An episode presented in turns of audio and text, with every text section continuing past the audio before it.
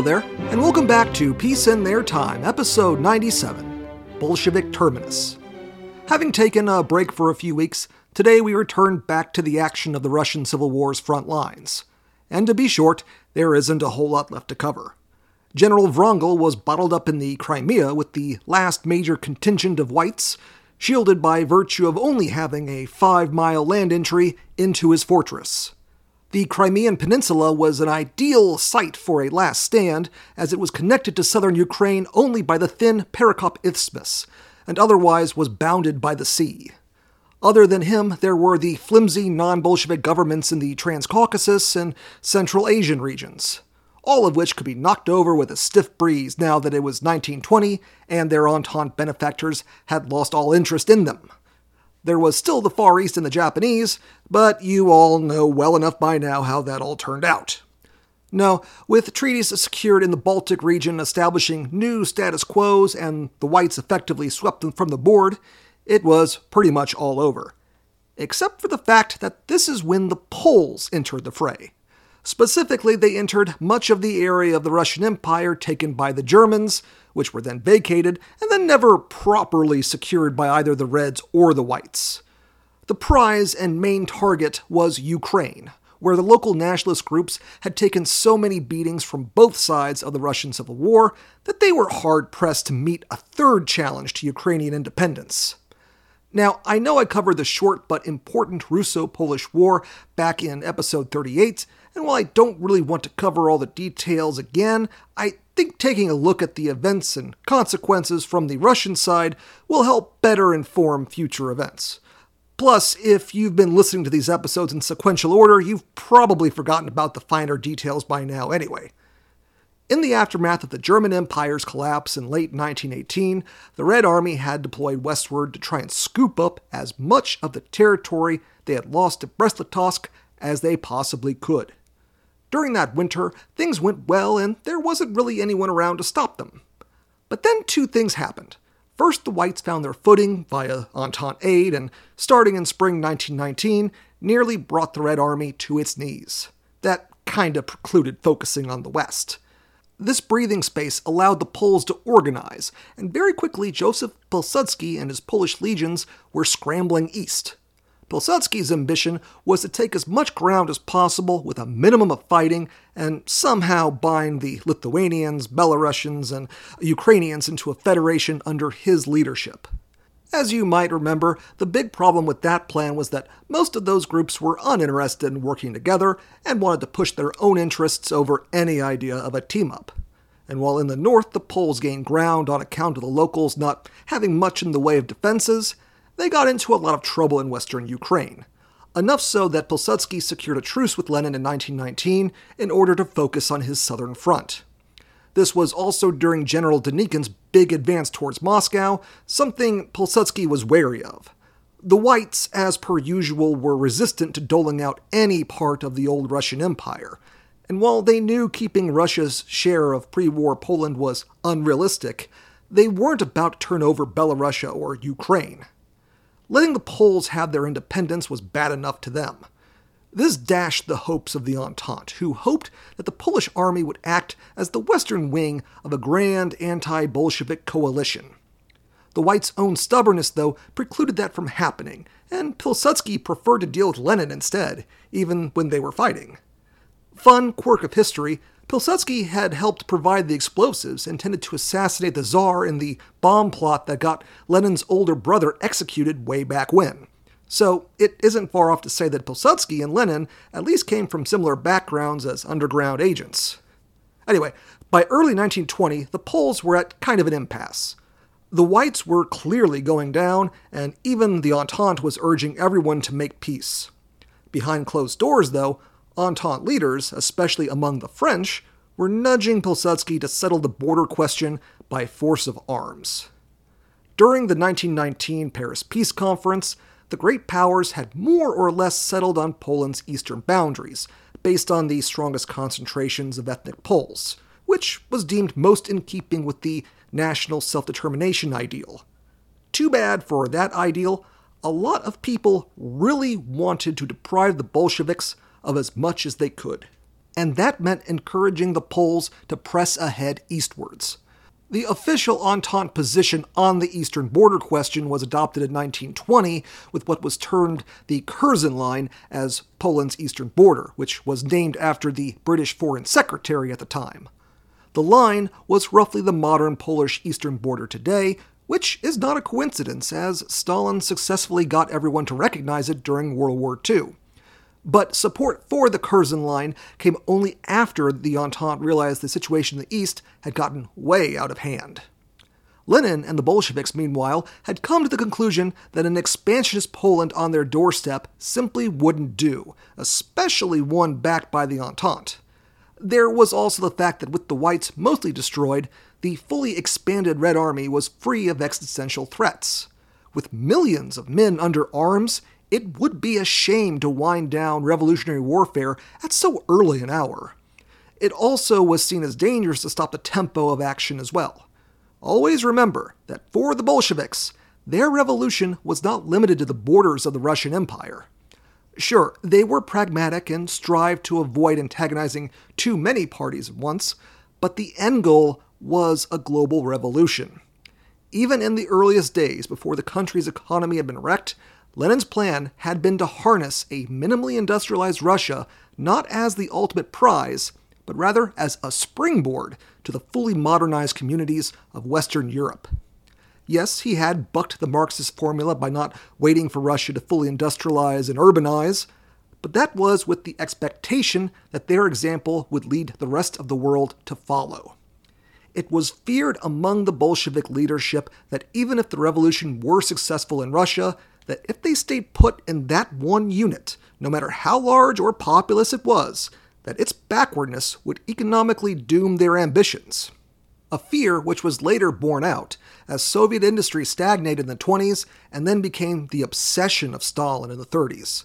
In order to thrive, the revolution had to ignore the vanity of national boundaries and march outwards. Whether this was still possible by spring 1920 is somewhat doubtful, though. The most typical power fantasy for the communists has the Red Army marching through Poland and linking up with the German far left, or even swinging south and meeting the Hungarian Soviet state established in 1919. A big problem with that fantasy, though, is that it ignores the sequence of events. 1919 was when the leftist uprisings were breaking out in Central Europe, and that was the year the Red Army was in absolutely no shape to actually intervene. By 1920, those movements had been crushed by counter-revolution, and while many of their members had gone to ground, it's doubtful how much assistance they could have offered. I suppose one could blame it all on the Whites for launching the Civil War, that the hopes of the revolution were dashed, but without their threat, Red Russia also might not have militarized to the extent where its commanders could even consider invading Central Europe. Regardless of the viability of exporting the revolution, 1920 was the year that the Red Army seemed most capable of doing it, and also when it looked like it was still possible. Believe it or not, the success of the Poles actually wound up helping the Bolsheviks steady themselves a whole lot. The main problem facing the Bolshevik leadership in early 1920 was the sheer exhaustion and misery afflicting the nation. You would think that the populace would be less than thrilled about fighting a fresh campaign, which, against most everyone else, that might have been true, but the Poles kind of pushed things too far and aroused great Russian nationalism, which is a brand of nationalism that held a lot of contempt for the Poles. In April 1920, Poland launched its big attack in Ukraine, and by May had taken Kiev. The advance rallied the Russian people around Lenin and his party, seeing as how they were now the clear leaders of Russia. It ironically fell to the communists to defend the borders of Holy Russia and repel the foreigners. The fact that the Poles struck first was an enormous propaganda boon to the communists as well, as they could reasonably paint themselves as the defenders. The fact that an invasion force of their own had been getting set up in Belorussia was an overlooked detail. The Entente governments, now facing the reality of a conflict in Central and Eastern Europe that they had privately encouraged, disavowed the Polish invasion. Even those Russians who had reason to despise the new regime rallied to the red flag.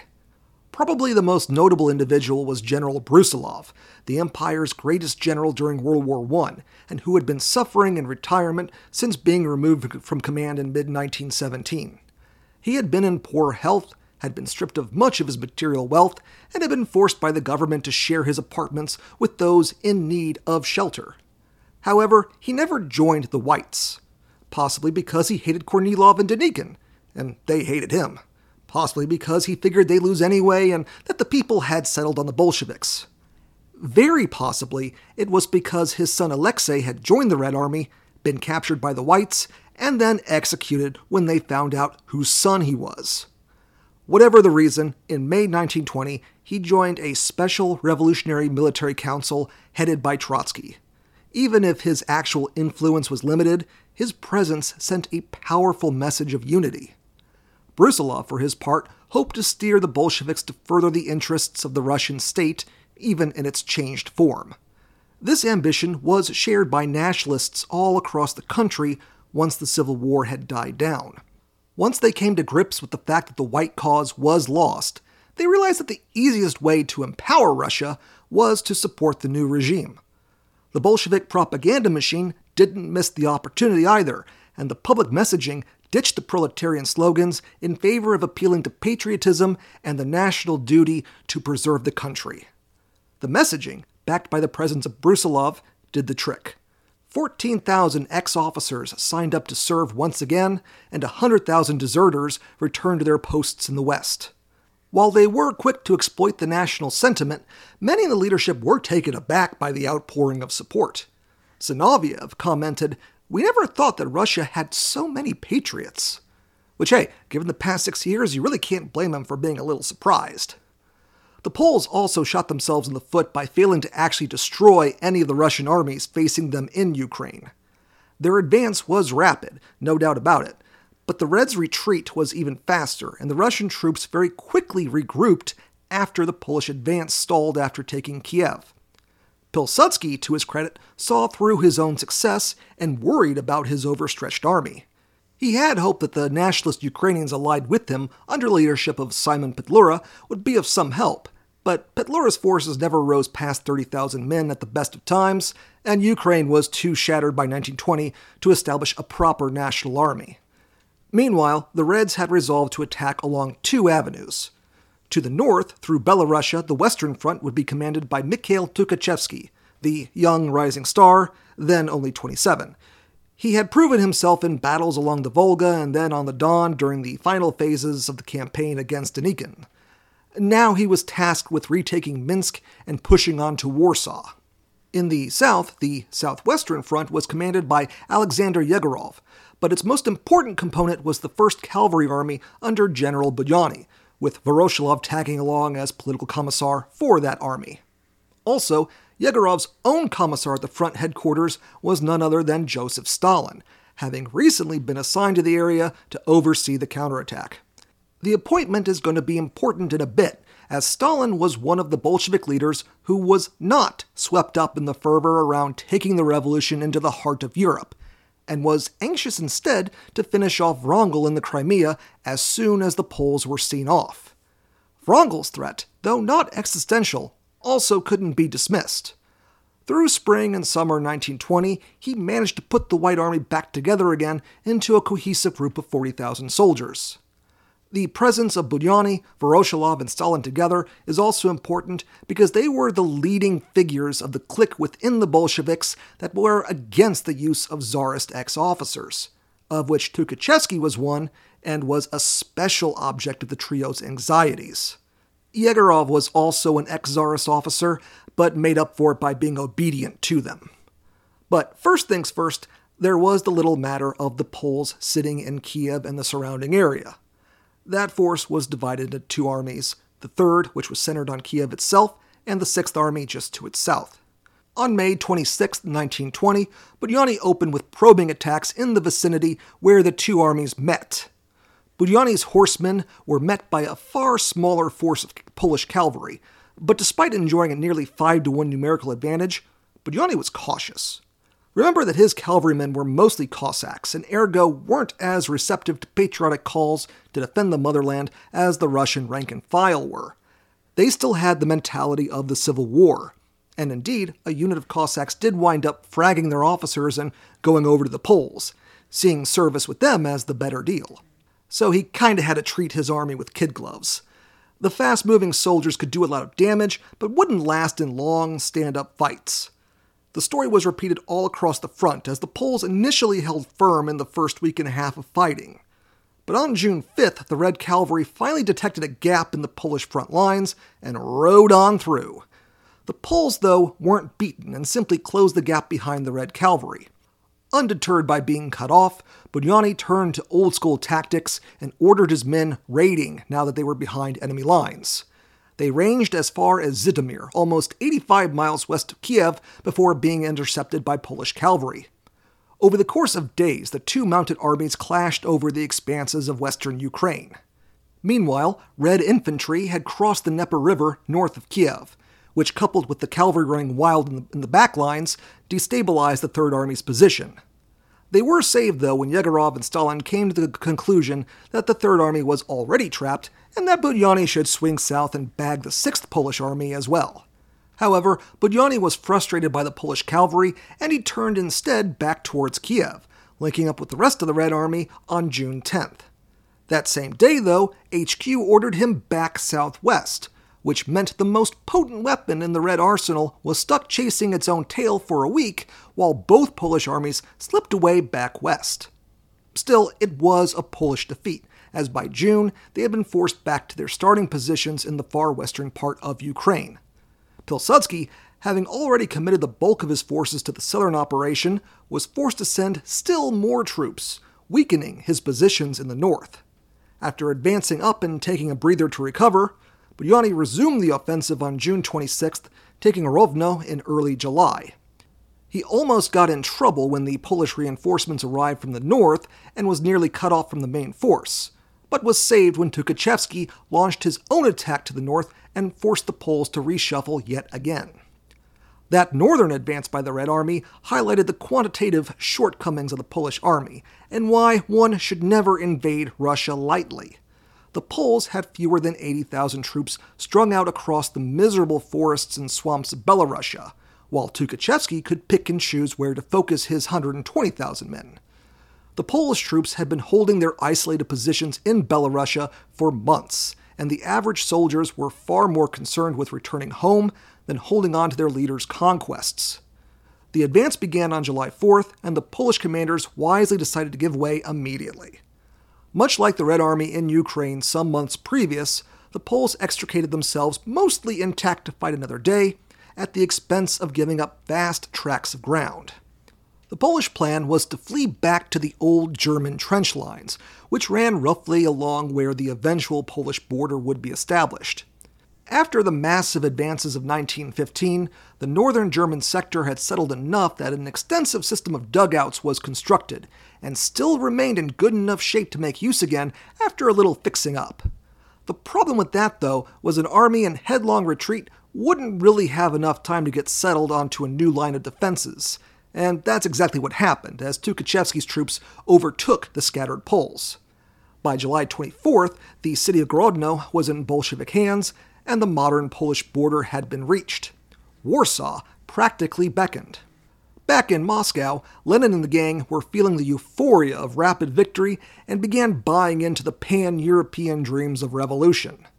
On July 23rd, a Polish revolutionary committee, consisting of ethnic Poles such as Felix Dzierżyński, was formed in expectation of setting up a Bolshevik government in Warsaw. The Entente leadership by this point recognized the danger and their own inability to intervene. Wanting to draw down the conflict in a tidy manner, they presented a peace plan based on the Curzon Line I mentioned earlier. Lenin turned them down, expecting a decisive win in Central Europe. Once again, the only Bolshevik leader not to be under the spell of euphoria was Stalin, still down in Ukraine with the Southwest Front.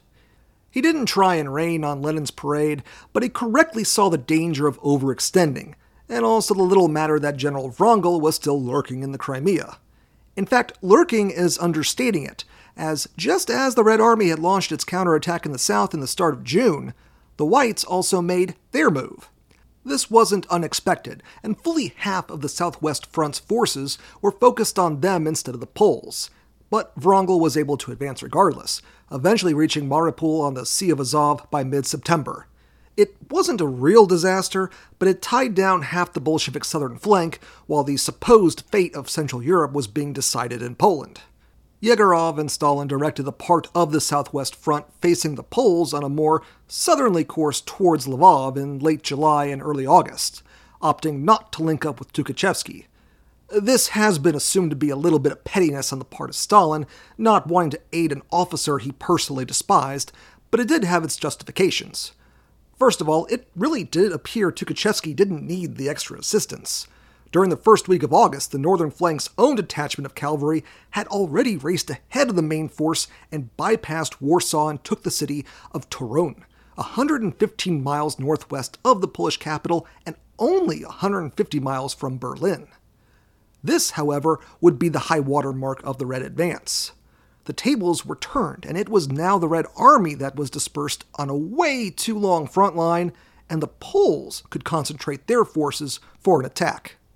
The danger was not lost on the Bolsheviks, and General Kamenev and Trotsky warned Tukhachevsky about Polish forces vanishing from the front lines and appearing to regroup elsewhere. Tukhachevsky, in response, refused to adjust his troop dispositions and instead demanded that half the Southwest Front be transferred to him so that he could add pressure on Warsaw from the south. Lenin ordered the transfers in command, and that Yegorov was to switch his attentions to just Wrangel in the Crimea and leave Poland entirely to Tukhachevsky.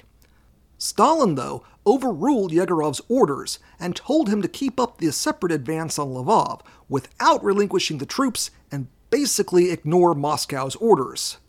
Okay, so now this was deep into petty territory. But again, Stalin did have a point in that the troops Tukhachevsky was requesting were too far away to make a difference in the coming battle, and that moreover, they were totally exhausted and bogged down in the battles around Lvov already. On August 8th, Tukhachevsky began what he believed would be the final advance on Warsaw. His plan was not just to take the city, but engulf almost the whole of central Poland, which just strung his troops out even more. There was also the problem of supply. Railways in Poland were in awful shape after the whole World War I thing, and it fell to tens of thousands of horse-drawn carts to supply his Western Front. They did good work, but it wasn't enough, and the Reds became short of food and weapons. Communications also became disrupted over the long distances and lack of radios, so many units kept advancing long after the situation had turned on them without realizing their danger. On August 16th, Piłsudski launched his last throw of the dice that he had been prepping for. His troops would advance into the most strung-out Red sectors north of the Vistula River, where they had advanced past Warsaw. The start was underwhelming. 5 Polish divisions advanced over 30 miles into what was supposedly Bolshevik territory without meeting a single Russian. Piłsudski himself thought it was a trap, but rapidly grasped the opportunity before him. A detachment of Polish troops closer to Warsaw struck at the more heavily concentrated Reds near the city and pinned in place the main force Tukhachevsky could actually control. A last Polish thrust south of the capital managed to pierce the Red lines completely, meaning that both the left and right of the Western Front were compromised in just 2 days of fighting, which, as it turned out, that was the same length of time it took for Tukhachevsky to even be informed that a Polish offensive was underway. On the 18th, he ordered all his troops to condense themselves north of Warsaw and fight in a concentrated manner, which might have worked had he done that a week earlier, but now he was ordering around units that were already out of control. Over the next 2 days, the Poles would race around the Red forces and leave their isolated commanders hopelessly confused as to just where in the hell they were supposed to go. Ultimately, they all decided to retreat, a course of action Tukhachevsky confirmed on the 20th. The unit of Red cavalry who had made it so far west was cut off and retreated into German East Prussia, where they were disarmed and arrested.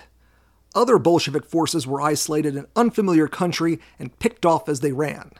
By August 25th, the Western Front was shattered, with 50,000 prisoners being taken, and overall the front losing 100,000 total over the course of the campaign, just a little under 2 months in length.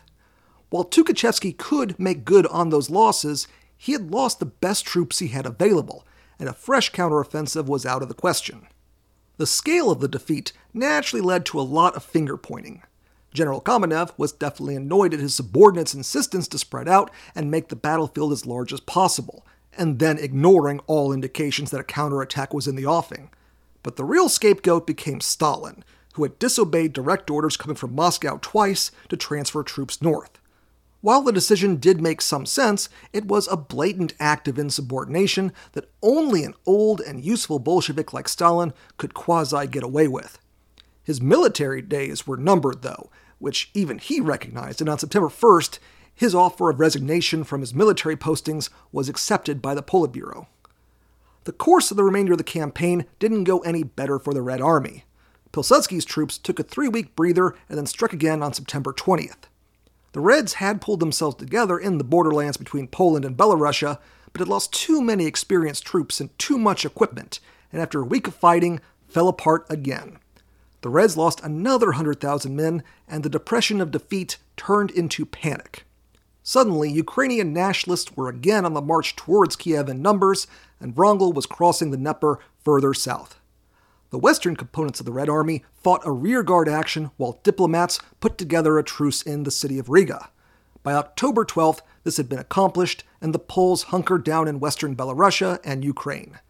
Again, Lenin was forced to sacrifice land on the frontier to give him breathing room to deal with issues closer to home. But this time at least, the sacrifice was much smaller. And it was now time to finally finish off the Whites. General Frunze, the commander who had broken Kolchak's advance westwards a year and a half previously, was given command of an enlarged southwest front totaling nearly 200,000 men. Wrangel was outnumbered 5-1 and had no way to stop the hammer about to fall on him. The White Army was rapidly worn down to half its strength and forced back across the Perekop Isthmus and into the Crimea, where they at least figured that such a thin strip of land could deny the Reds their numerical advantage. But even that didn't pan out, as a sudden cold snap and a rare occurrence of the tides in the waters surrounding the Perekop meant that the land that would normally be submerged was now exposed, allowing the White defenses to be bypassed. And when I say that this is rare, this occurrence only happens 2 to 3 times every century, so the Whites got ridiculously unlucky there. By November 9th, the Reds were in the open spaces of the Crimea, and the White defenses were gone. Over 3 days, between November 14th and 16th, 145,000 people were evacuated by what ships the Whites had available and the French Navy on the scene. They would establish a white émigré community in the Balkans, and Wrangel would reassemble his army to be put at the service of the Yugoslavians in a vain hope he would find a patron that would back him in his quest to take back his home. That never happened, but much of the community remained, which, after 1945, many of them were again in the grasp of the Red Army, and Stalin had neither forgiven nor forgotten them. With the last White Army finally dismantled, there was now little facing the Reds in what had been the Russian Empire. The vast expanses of Central Asia did pose some difficulty, as remnants of Kolchak's forces that couldn't flee east instead went there in mid to late 1919. The White defeat, though, also opened the region to regular military aid from the west, and forces under General Frunze arrived in late 1919 to relieve the Tashkent Soviet, which had been holding out by itself virtually since the revolution had begun. The first order of business in Central Asia was dealing with the Transcaspian Republic that was still operating in the isolated cities of southern Turkmenistan. This was a special priority on account of British agents still operating in the area. Disposing of the motley quasi-state led by moderate socialists didn't take long, and by October 1919, it was gone and the railways running close to the Persian border were secured. More dramatic was the large-scale Basmachi uprising in Uzbekistan. Basmachi meaning bandit, which means it was kind of a catch-all term, really, in practice, which was appropriate as the Basmachi were composed of virtually every ethnic group and political affiliation in Central Asia. Back in 1918, the Tashkent Soviet had launched an expedition to seize the city of Kokand and the surrounding Fergana Valley, which had all gone according to plan, but also resulted in a terror that left 25,000 dead. This understandably left the populace resentful, but what really kicked things off happened after Frunze arrived with his army. Two centers of Muslim identity in Central Asia in those days were the cities of Khiva and Bukhara. Both were still governed by their emirs, which had been allowed by the Tsar and had not yet been challenged by the Bolsheviks. Lenin was initially hesitant to remove them, as he didn't want his regime to interfere with the autonomy of the locals. That would be too imperialist. Plus, the local Bolsheviks knew it'd spark a rebellion. Frunze, though, wasn't as idealistic and wanted the region secured.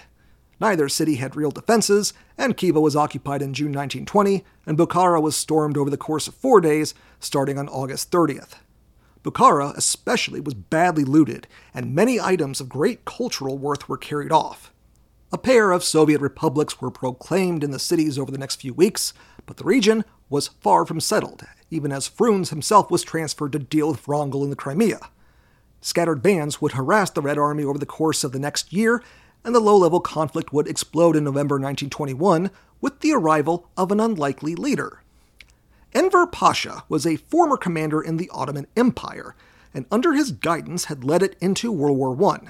That obviously didn't pan out for him, and after the Ataturk rose to power in Turkey, he decided to skip town and flee to Moscow, where somehow he gained Lenin's confidence.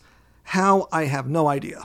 He wasn't a communist and had spent his career trying to prop up the dang Ottoman Empire. But Lenin sent him to Bukhara all the same with the expectation he could help put down the rebellion. Enver, though, was a pan-Turkish nationalist through and through, and figured that he could form a new Turkish state in Central Asia. He and the troops who followed him went over to the Basmachi, and he attained a loose command of the movement. He organized his troops as best he could along the old German lines that he so admired, and for nearly a year did the cat-and-mouse thing with the Red Army. Unfortunately for him, he was never able to truly unite such a disparate movement, as the people who actually lived in Central Asia had their own aspirations totally separate from his vision of a united Turkish state with himself at the head. He was eventually ambushed by a detachment of Red Cavalry on August 4, 1922, outside Dushanbe in Tajikistan, so very far from his home back in Anatolia. While the guerrilla war would continue for years, it would splinter out and the individual groups were slowly worn down by the Reds. The Bolsheviks marked June 4, 1926, as the day when the Turkmenistan region was transitioned to peacetime rule, making it the region that was considered a war zone for the longest time of the Civil War. And that leaves the last region of the Civil War for me to wind down, the Caucasus. The three tiny republics of Georgia, Armenia, and Azerbaijan were too divided to support each other and were doomed to be picked off one by one. The Bolshevik case in the region also was strongly helped by the regime's good working relationship with Mustafa Kemal, the Ataturk, in Turkey. As Kemal was fighting for his life stopping the Greek invasion, Lenin in 1920 started diverting weapons to help equip his army. A grateful Kemal spoke warmly on Lenin's behalf to the Muslims of the Caucasus, and local support for Moscow increased. On April 30th, 1920, fresh off its win over Denikin's army to the north, the Red Army entered Baku and took its vital oil facilities intact. After that, there was a pause on account of the Polish invasion, and a truce was even made with Georgia on May 7, 1920. But as soon as the West was secured, Moscow's attentions turned back against them. For Armenia, there wasn't even a question of resisting the Bolsheviks. Kemal, indulging in that special brand of Turkish hatred, invaded them in September 1920. The Armenian government quickly transferred power to the Bolsheviks to save their people from another round of genocide, and were incorporated as another Soviet republic. Georgia, which had advanced the furthest in terms of nation-building, was left alone for a time, but not a long time. In February 1921, a Soviet republic was declared there too in advance of the Red Army's invasion. While that invasion only lasted 2 weeks, the ruling Mensheviks of the country engaged in a guerrilla war in the mountains that would take years to put down, and only concluded after a massive uprising was squashed in 1924. And much like Central Asia, control of the Caucasus was fragile for years to come, requiring hundreds of thousands of occupying troops and kicking off a fierce debate over how the new nation would operate going into peacetime. Because yes, dear listener, it is finally peacetime for Russia. I've spent, I believe, 15 episodes now covering the October Revolution to the end of the Civil War, and it's time for a change, a new era. And that's exactly what the Bolshevik leadership had to grapple with as well. The Civil War had been won, although their dreams of a pan-European revolution had been firmly checked. A proletarian base had been secured, something never done before, but now they had to make it into something. With war communism proven to be a costly dead end, a different tact was needed, although, as always, controversy and disagreement would split the Bolsheviks against each other. Next week, Lenin and company plot a new economic course, and the groundwork is laid for what we will soon finally be able to call the Soviet Union. Join me then, and as always, thank you very much for listening.